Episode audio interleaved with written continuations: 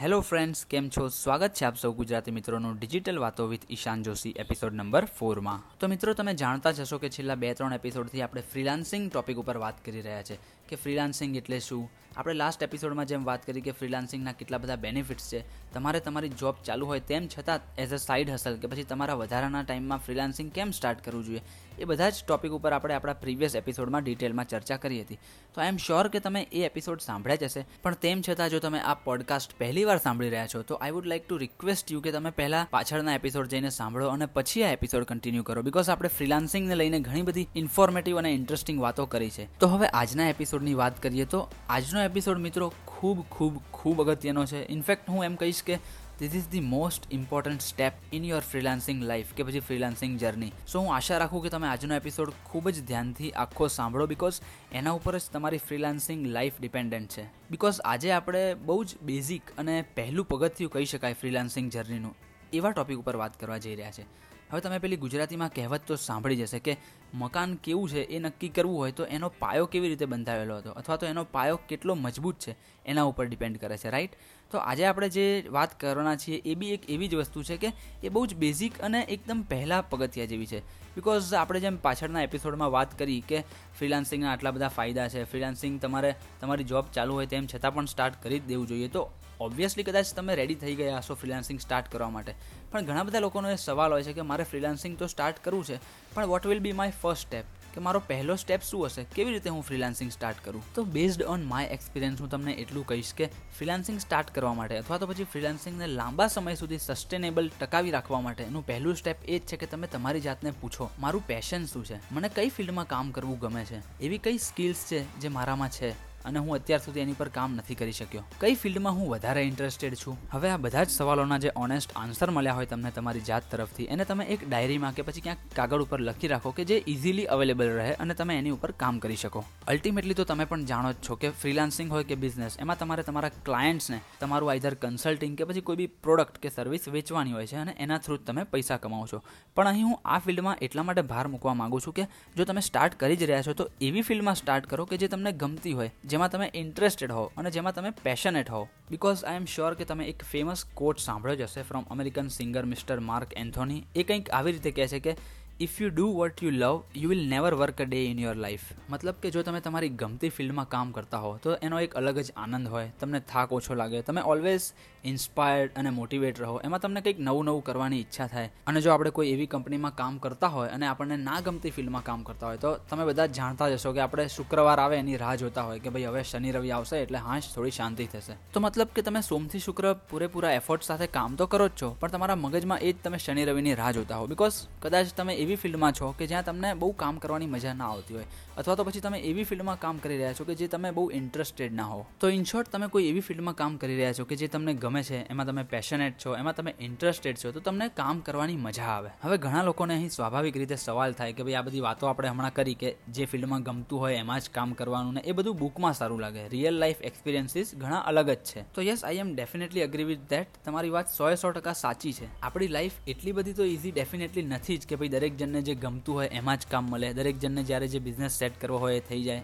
Obviously એવું તો નથી જ. તો અહીં એક સરસ વાત હું તમારી સાથે શેર કરવા માંગીશ. ડિજિટલ પ્રતિક કે જેઓની સાથે હું લાસ્ટ વન યરથી કામ કરી રહ્યો છું. જેઓ મારા મોટા ભાઈ અને મેન્ટોર જેવા છે, એ આવી પરિસ્થિતિ માટે એક સરસ વસ્તુ કહે છે કે જો તમારે તમારી લાઈફમાં તમને જે ગમે છે ફક્ત એ જ વસ્તુ કરવી છે, એવા તબક્કા સુધી પહોંચવું છે, તો તમારે સોએ સો ટકા એવા ઘણા બધા તબક્કાઓમાંથી પસાર થવું પડશે કે જ્યાં તમારે તમને ના ગમતું હોય એવું કામ પણ કરવું પડશે. તો ઓબ્વિયસલી તમારે તમારી લાઈફમાં જો કોઈ એવા સ્ટેજ ઉપર પહોંચવું છે કે જ્યાં તમને ગમે એ જ કામ કરવું છે, અથવા તો પછી તમારો બિઝનેસ સેટ કરી દેવો છે તો એના માટે તમારે ઘણા બધા એવા સ્ટેજમાંથી પસાર થવું પડશે કે જ્યાં તમને સખત સ્ટ્રગલ પડી હોય, જ્યાં તમારે ઘણા બધા એવા કામ પણ કરવા પડે કે જે કદાચ તમને કરવા ના ગમતા હોય. પણ એ જ લાઈફ છે રાઈટ અને એટલા માટે જ મેં તમને લાસ્ટ એપિસોડમાં જ્યારે આપણે ફ્રીલાન્સિંગ સ્ટાર્ટ કરવાની વાત કરતા હતા, ત્યારે કીધું હતું કે આપણે freelancing as a side hustle start કરવાનું છે. Freelancing as a part time business start કરવાનું છે. બિકોઝ તમે અત્યારે ફ્રીલાન્સિંગમાં એટલા બધા એક્સપિરિયન્સ છો નહીં. તમે હજી ફિગર આઉટ કરી રહ્યા છો કે ભાઈ કઈ ફિલ્ડ મારા માટે ચાલશે મારામાં એવી કઈ સ્કિલ્સ છે કે જેની ઉપર હું વર્ક કરીશ તો ફ્રીલાન્સિંગમાં સક્સેસફુલ રહીશ?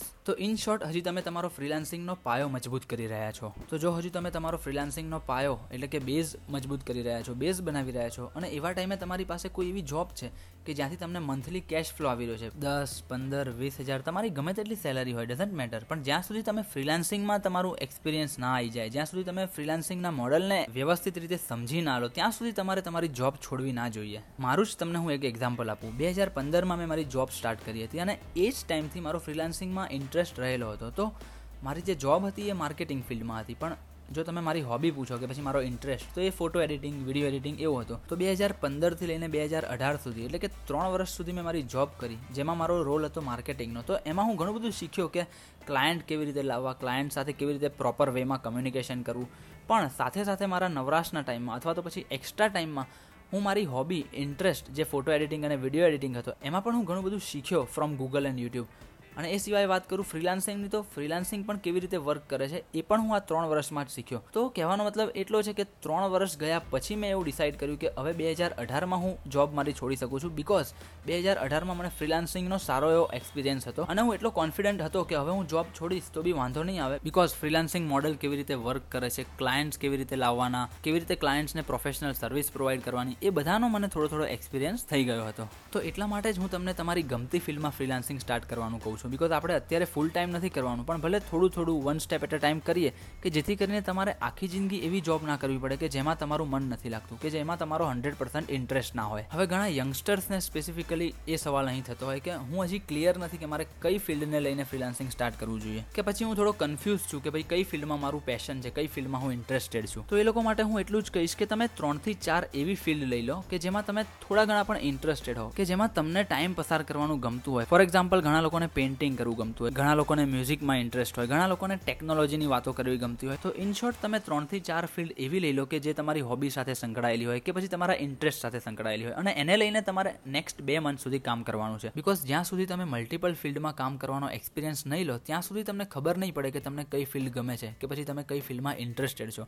બિકોઝ ઘણા લોકો કહેતા હોય કે મને તો દસ વસ્તુઓમાં ઇન્ટરેસ્ટેડ છે અથવા તો હું દસેક વસ્તુઓમાં પેશનેટ છું. તો જ્યારે તમે એ દસે દસ તમારી પેશનેટ વસ્તુઓમાં કામ કરવાનો ટ્રાય કરશો, ત્યારે તમે એક કે બે વસ્તુઓ એવી તમારી સામે આવશે કે જેમાં તમે એકચ્યુઅલીમાં તમને કામ કરવાની મજા આવી રહી છે. અથવા તો પછી તમે એમાં એકચ્યુઅલી ઇન્ટરેસ્ટેડ છો. અને બે મહિના સુધી એટલા માટે એના ઉપર ફોકસ કરવાનું છે કે આપણે સૌ જાણીએ છીએ કે અત્યારે આપણે સોશિયલ મીડિયા વર્લ્ડમાં જીવી રહ્યા છે. એટલે કે આપણે આપણો મોટાભાગનો ટાઈમ આપણા મોબાઈલ અને સોશિયલ મીડિયામાં જ આપી રહ્યા છે રાઈટ તો મોસ્ટલી આપણે દિવસ દરમિયાન એવા ઘણા ઇન્ફ્લુએન્સર્સ કે સેલિબ્રિટીઝની પોસ્ટ કે પછી એમનું જીવન જોતા હોય આપણે અને એ બહુ જ ગ્લેમરસ અને પૈસાવાળું બી લાગે. તો જ્યારે આપણે આવો કોઈ નવો બિઝનેસ સ્ટાર્ટ કરવા જતા હોય કે પછી ફ્રીલાન્સિંગ સ્ટાર્ટ કરવા જતા હોય કે પછી કોઈ એવી ફિલ્ડમાં પગ મૂકવા જતા હોય, ત્યારે ઓબ્વિયસલી આપણું માઇન્ડ જ્યાંથી વધારે પૈસા મળતા દેખાય, એ બાજુ જવાનું પસંદ કરે. પણ હું અહીંયા એટલું શ્યોર કહેવા માંગીશ કે તમે ક્વિક મની એટલે કે શોર્ટ ટર્મ મની પાછળ ભાગો, એના કરતાં તમને જે ફિલ્ડમાં ઇન્ટરેસ્ટેડ છો, એ ફિલ્ડમાં જશો, તો ઓબ્વિયસલી તમને સ્ટાર્ટિંગમાં સ્ટ્રગલ પડશે. સ્ટાર્ટિંગમાં કદાચ તમારો ગ્રોથ ઓછો દેખાશે, પણ અલ્ટિમેટલી જોવા જઈએ તો આપણે જે ફિલ્ડમાં કામ કરવા જઈ રહ્યા છે, એ આપણને ગમતી ફિલ્ડ છે. આપણે એમાં પેશનેટ છીએ. તો આપણે આપણી આખી લાઈફ દરમિયાન એ બિઝનેસ કરવાનો છે. આપણે આપણી આખી લાઈફ દરમિયાન એ સેટ કરવાનું છે. તો ભલે ને આજે નહીં તો કાલે, બે વર્ષે નહીં તો પાંચ વર્ષે સક્સેસ મળશે. પણ એ જે સ્ટ્રગલ કર્યા પછીનો સક્સેસ હશે, એની વાત કંઈક અલગ જ હશે. અને આઈ એમ શ્યોર કે આપણે એમાં સુપર ડુપર પ્રાઉડ ફીલ કરવાના છીએ. તો બસ મિત્રો, આજ મારે આ એપિસોડમાં વાત કરવી હતી કે જો તમે ફ્રીલાન્સિંગ સ્ટાર્ટ કરો જ છો, તો એવી ફિલ્ડમાં સ્ટાર્ટ કરો કે જેમાં તમે ઇન્ટરેસ્ટેડ છો, જેમાં તમે પેશનેટ છો. બિકોઝ એનું જે આઉટપુટ મળશે, એમાંથી જે તમને ખુશી મળશે, એ અલગ લેવલની હશે. અને એનાથી જે તમને સેટિસ્ફેક્શન મળશે, એ બી એક નેક્સ્ટ લેવલનું હશે. સો આઈ હોપ કે તમે તમારી ફ્રીલાન્સિંગ જર્નીમાં તમારું ફર્સ્ટ સ્ટેપ લેવા માટે રેડી થઈ ગયા હશો. જો તમને આજનો એપિસોડ ઇન્ફોર્મેટિવ અને વેલ્યુએબલ લાગ્યો હોય, તો પ્લીઝ પ્લીઝ પ્લીઝ એને તમારા ફ્રેન્ડ્સ અને ફેમિલી સાથે શેર કરવાનું ભૂલશો નહીં. એ સિવાય જો તમારા કોઈ બી ક્વેશ્ચન કે પછી ક્વેરી હોય, તો તમે મને ઇન્સ્ટાગ્રામ પર ડાયરેક્ટ કનેક્ટ કરી શકો છો. મારું ઇન્સ્ટાગ્રામ હેન્ડલ છે at the rate real Ishan Joshi. આપણે મળીએ છીએ ફરી એકવાર આવા જ ઇન્ફોર્મેટિવ અને વેલ્યુ પેક એપિસોડ સાથે. ત્યાં સુધી કીપ સ્માઇલિંગ માય ડિયર